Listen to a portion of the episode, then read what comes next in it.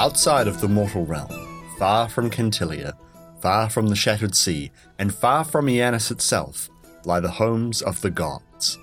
But more than that are the endless realms created by their mother during her long journey across creation.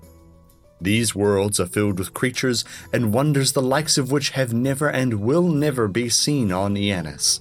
Some are lands of beauty, some are violent hellscapes, while others defy mortal description.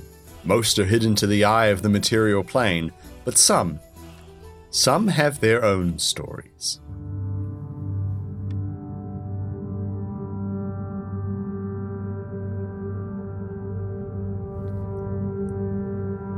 The Endless Wilderness is one such world. Covered in a thick layer of fog, the wilderness seems desolate at first, but under the fog is one of the more savage places in the universe.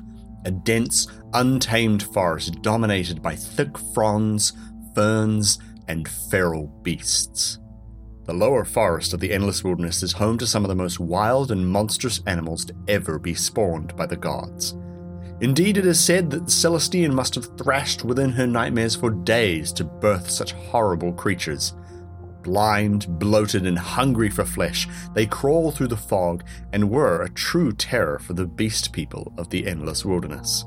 The beast people for thousands of years roamed the lower forest, eking out an existence amongst the trees, fog, and monsters. They kept themselves above the forest floor in the night, carefully descending in the day. The stories that the beast people told in that time were the only joy that they had. But their salvation would come in the form of a young lioness and the behemoths that existed above the fog.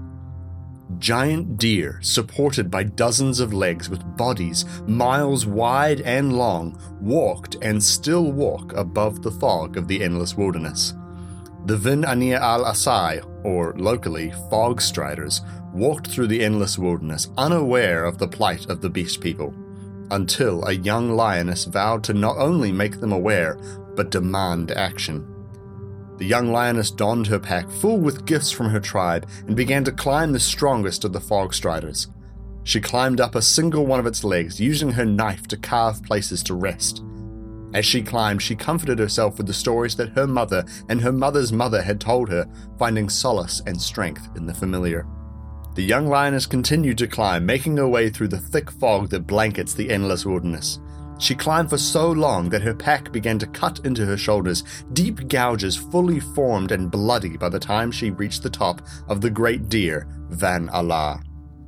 There she confronted the spirit of Van Alla and pleaded with it to help her people, to save them from a life under the fog. The spirit was moved by her plight, but spirits often do not fully understand the perils of what it means to hold a physical form, and Van Alla was no different. It wished to know more and delved into the young lioness's mind, searching for stories. The young lioness's mind could not take the strain as the stories and spirit of Van Alla flooded into her.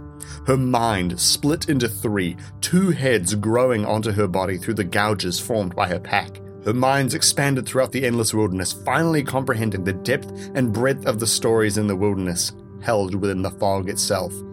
It was then that the young lioness became Varana, goddess of stories and beasts. Her body altered forever. Varana commanded Van Alla to kneel in the lower forest, allowing her people to easily board the Fogstrider. Connected to all life on the Endless Wilderness, she compelled every Fogstrider to kneel, bringing all that she could above the fog. The beast people rejoiced and celebrated Varana, thanking her 1,000 times over for lifting them from the fog. They populated the Fogstriders and were finally able to live in peace.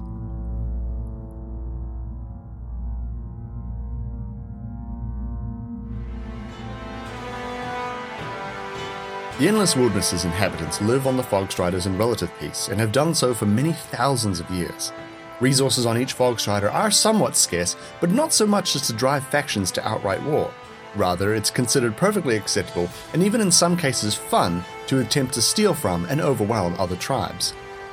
The most commonly stolen resource is the currency of the Endless Wilderness, ball bearings, solid, collected balls of the fog from below, each ball bearing representing a story.